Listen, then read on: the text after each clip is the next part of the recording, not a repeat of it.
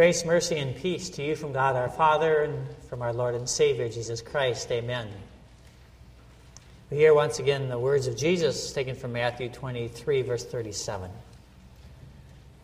Jerusalem, Jerusalem, you who kill the prophets and stone those sent to you. How often I have longed to gather your children together as a hen gathers her chicks under her wings, and you were not willing. Jesus said, O Jerusalem, Jerusalem, to which I add, O apostles, apostles. It's report card time. End of a school year. Our apostles' school ended last week. Assessments have been made. Abilities and actions judged. For some, probably a scary time. But for others, a time to hear, good job. You worked really hard. We're so proud of you. You've been faithful. It's report card time at Apostles. As the, the school year ends, so many of the children's activities come to an end, or even activities for the adults. It's report card time for me, the end of my ministry.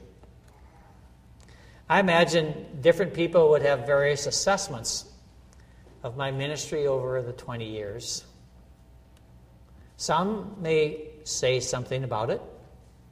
Others might just smile and think, well, he's going to be gone soon to Nebraska.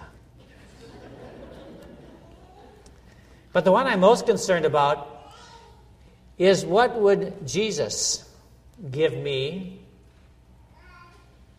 and you as our individual or our group report cards? The picture that is here, and some of you may be able to see it and some not, but it's one of my all-time favorites. It's a picture of, of Jesus sitting on the Mount of Olives, and the uh, the title underneath it says, O Jerusalem, Jerusalem, and it has uh, the uh, Matthew twenty-three thirty-seven. Having visited the Holy Land a number of years ago, thanks to a member of Apostles, we visited the Mount of Olives, of course, that's overlooking Jerusalem. And actually, the, if you want to visualize how tall it is, it's about like the, the foothills around us. Much, much the same. So the relationship, to me, was just remarkable. As we walked up the Mount of Olives and, and looked back and could see Jerusalem down below us, it was really neat. So when I saw this picture, I mean, I could just visualize Jesus sitting where we had walked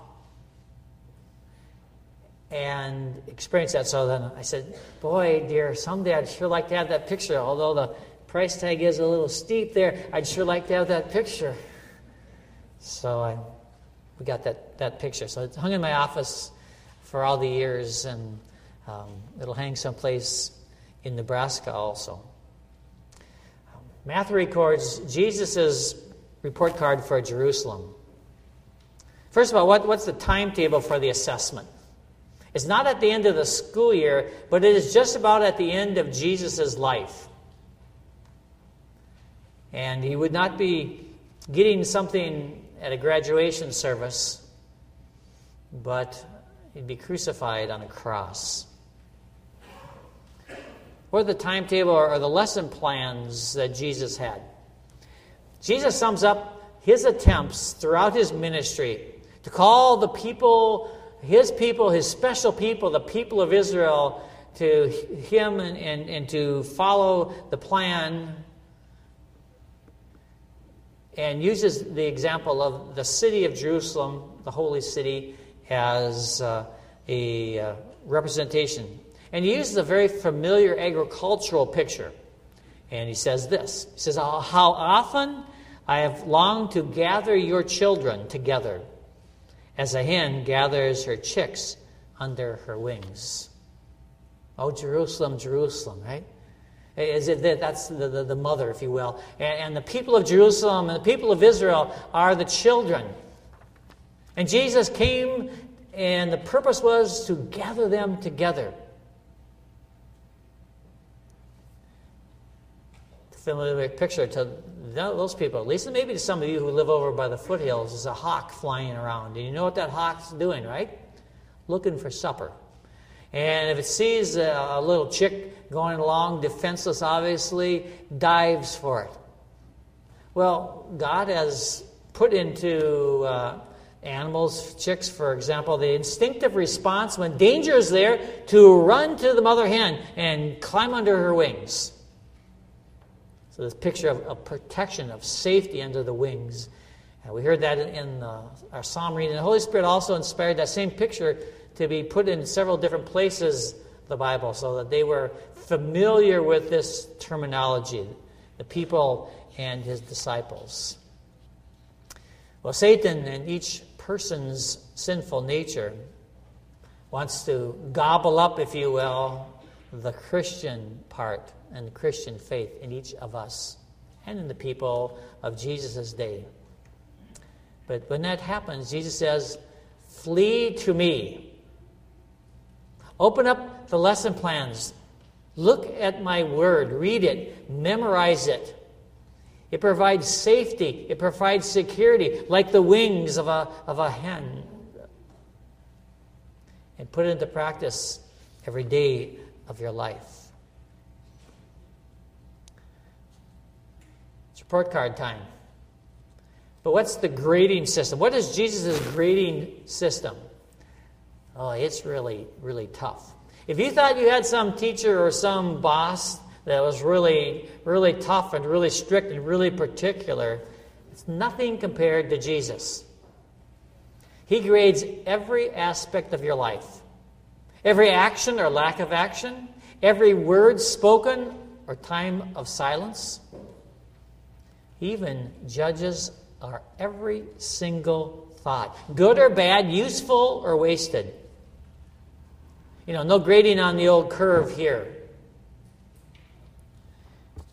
No seventh grade cute little smiles to try to get out of some activity, some works, some uh, lesson that they were supposed to do for me. one hundred percent or complete failure. Miss one thing, one time in your life, and you get an F or, or a zero. And out of that, you earn eternal punishment. And it's not that Jesus is mean or wicked. This was and is and always will be God's grading system. Perfection. Okay, okay, I, I know that you understand there's more to the grading system than that.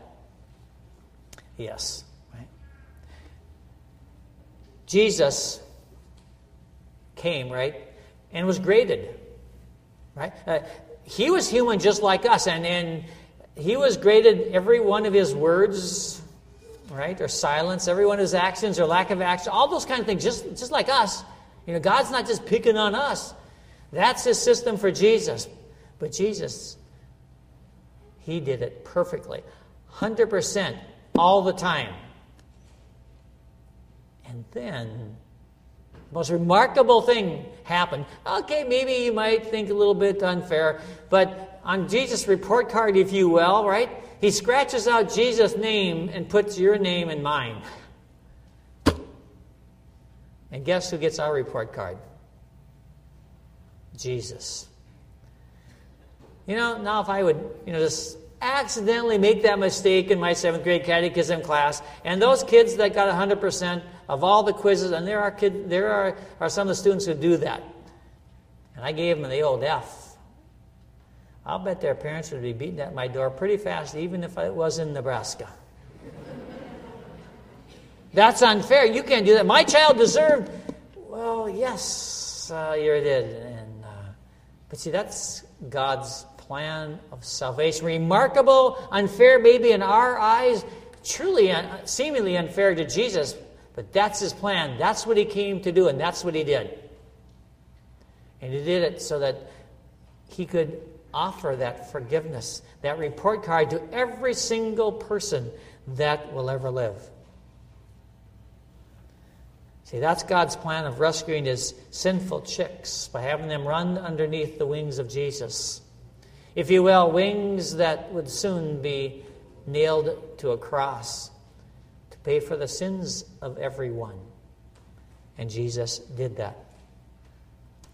Well, applying this grading system, what did Jesus see for the see in and, and give a grade to the leaders in Jerusalem? Well, there were a few prominent leaders. Oh, sinful indeed, that the Holy Spirit touched their hearts. And they came to, to know Jesus and believe in Jesus and turned their sins over to Jesus. They trusted him. Now, it didn't mean that they weren't a little mixed up from time to time about what's going on. Our Savior, this wonderful man, why are people mean? Why are they persecuting him? Why is he arrested? Crucified? But yet they believed. Yet they trusted. I mean, they tried to defend him somewhat, it would seem. But they ended up, at least a few of them, taking him down from the cross. Even buried them in one of their tombs. They wept. And they mourned. But they still believed. And they had the opportunity to see Jesus come alive, raised on that third day. Some may have seen him ascend into heaven. Some may have been in an upper room on, on Pentecost, right? When the Holy Spirit came, and maybe they were given gifts, special gifts for them to use. And God gave them a purpose in their life.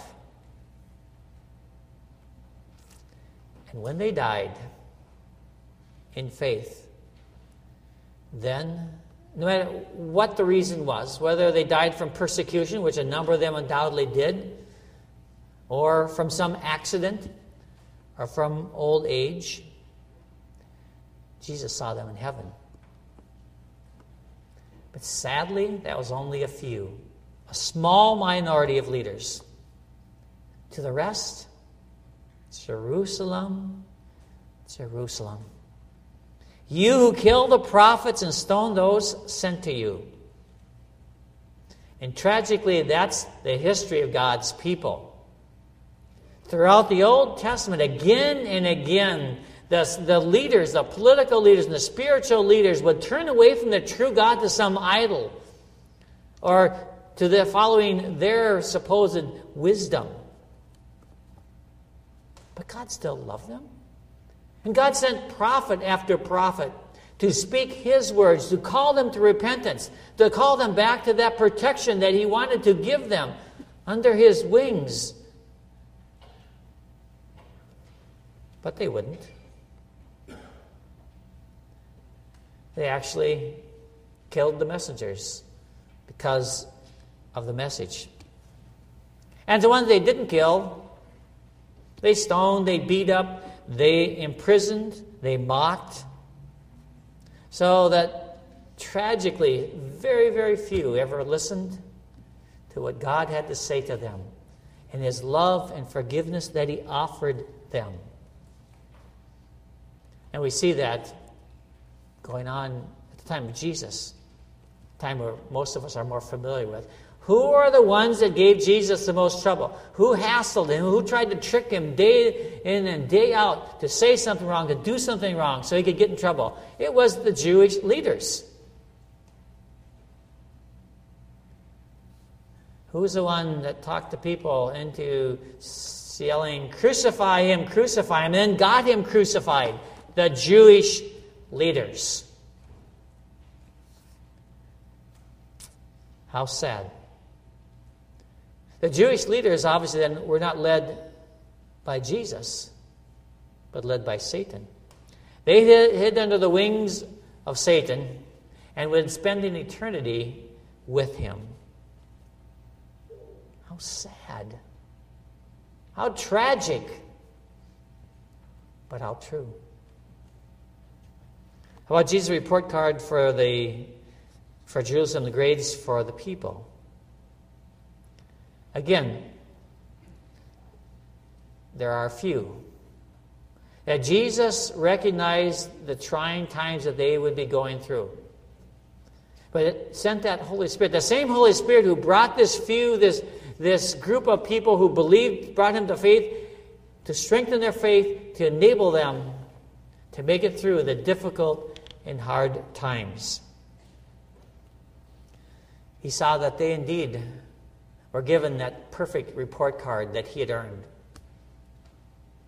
And he saw that he would take their sins, every one of their sins, and pay for them.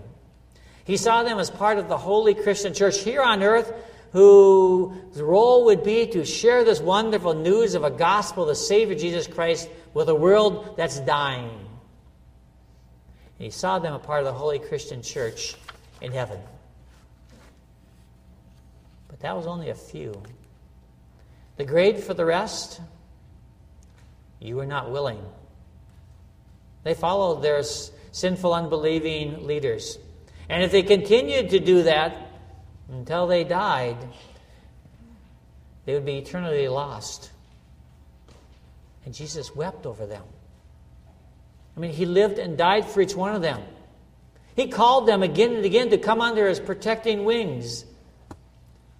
But they were not willing.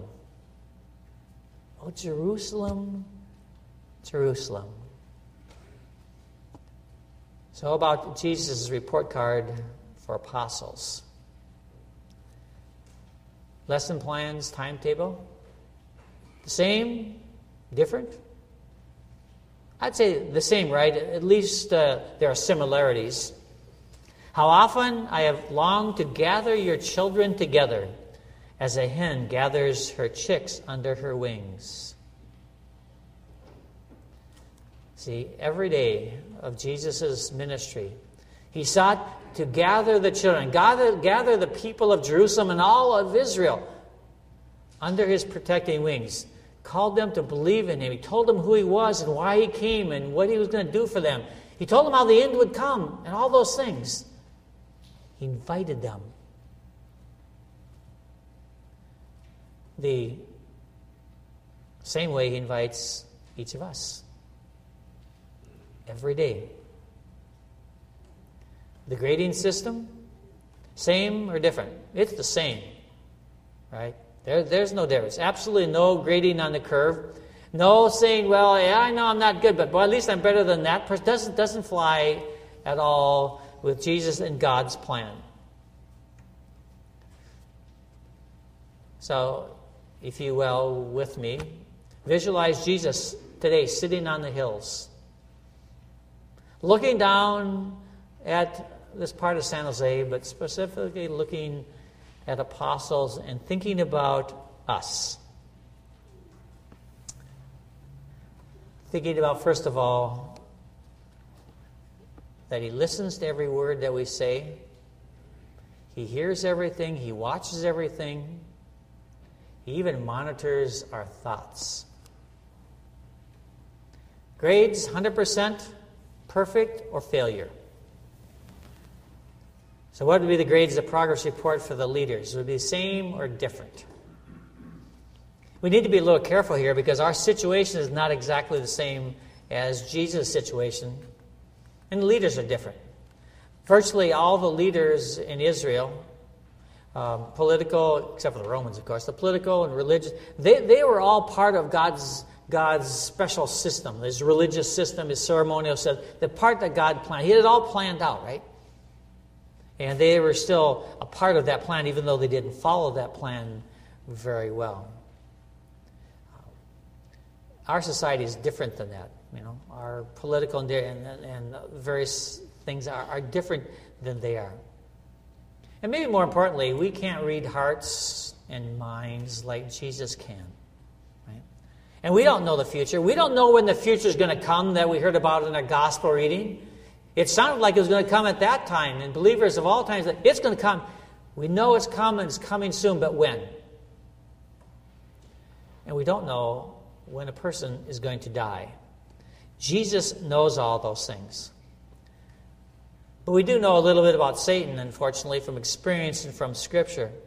And most likely Satan works on us and our sinful nature just like he did the leaders and the people there. And wants us to be uh, as wicked and as evil as the most wicked Jewish leader who spit Jesus in the face.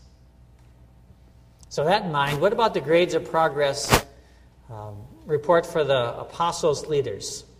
Same or different? Now, at least what encouragements or warnings are seen through the eyes of Pastor Kronebush, who, of course, is not Jesus. Let's look at a few. Be careful, leaders. And remember that you are not Jesus either. And the importance of being open to the God-pleasing people and advice of those that God has put around you. Remember, Jesus came to serve. And he said his leaders were also to serve others. First and foremost, take on the role of a servant. My encouragement is respect the history of apostles and the things that God has done through the leaders in the past. Not that they're perfect,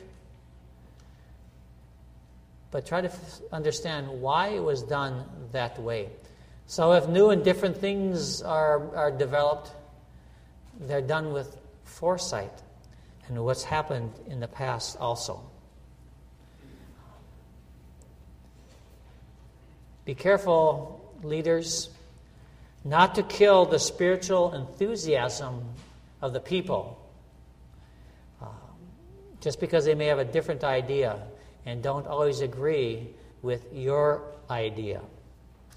Be careful that you don't stone their efforts. Uh,